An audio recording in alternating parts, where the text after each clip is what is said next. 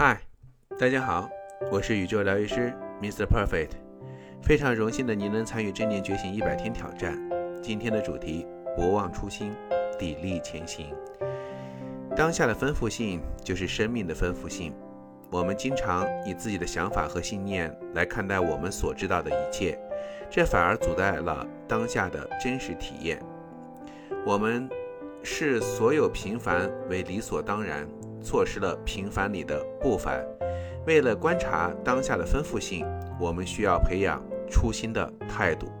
初心指的是，当我们面对每个人事物时，都好像是第一次接触。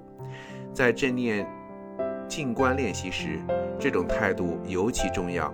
不论是练习身体扫描、正念瑜伽或者静坐，都要以初心的态度来进行。唯有如此，我们才能不被过去的经验所衍生的期待或恐惧所影响。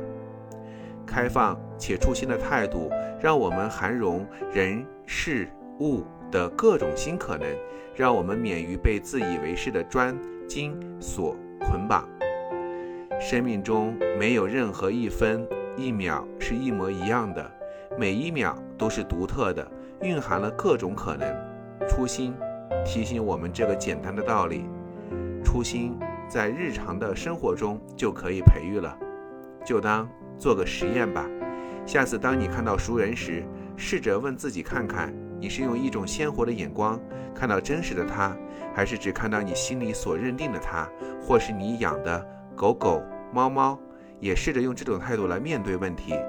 当你在户外时，看看是否能以澄明平静的心。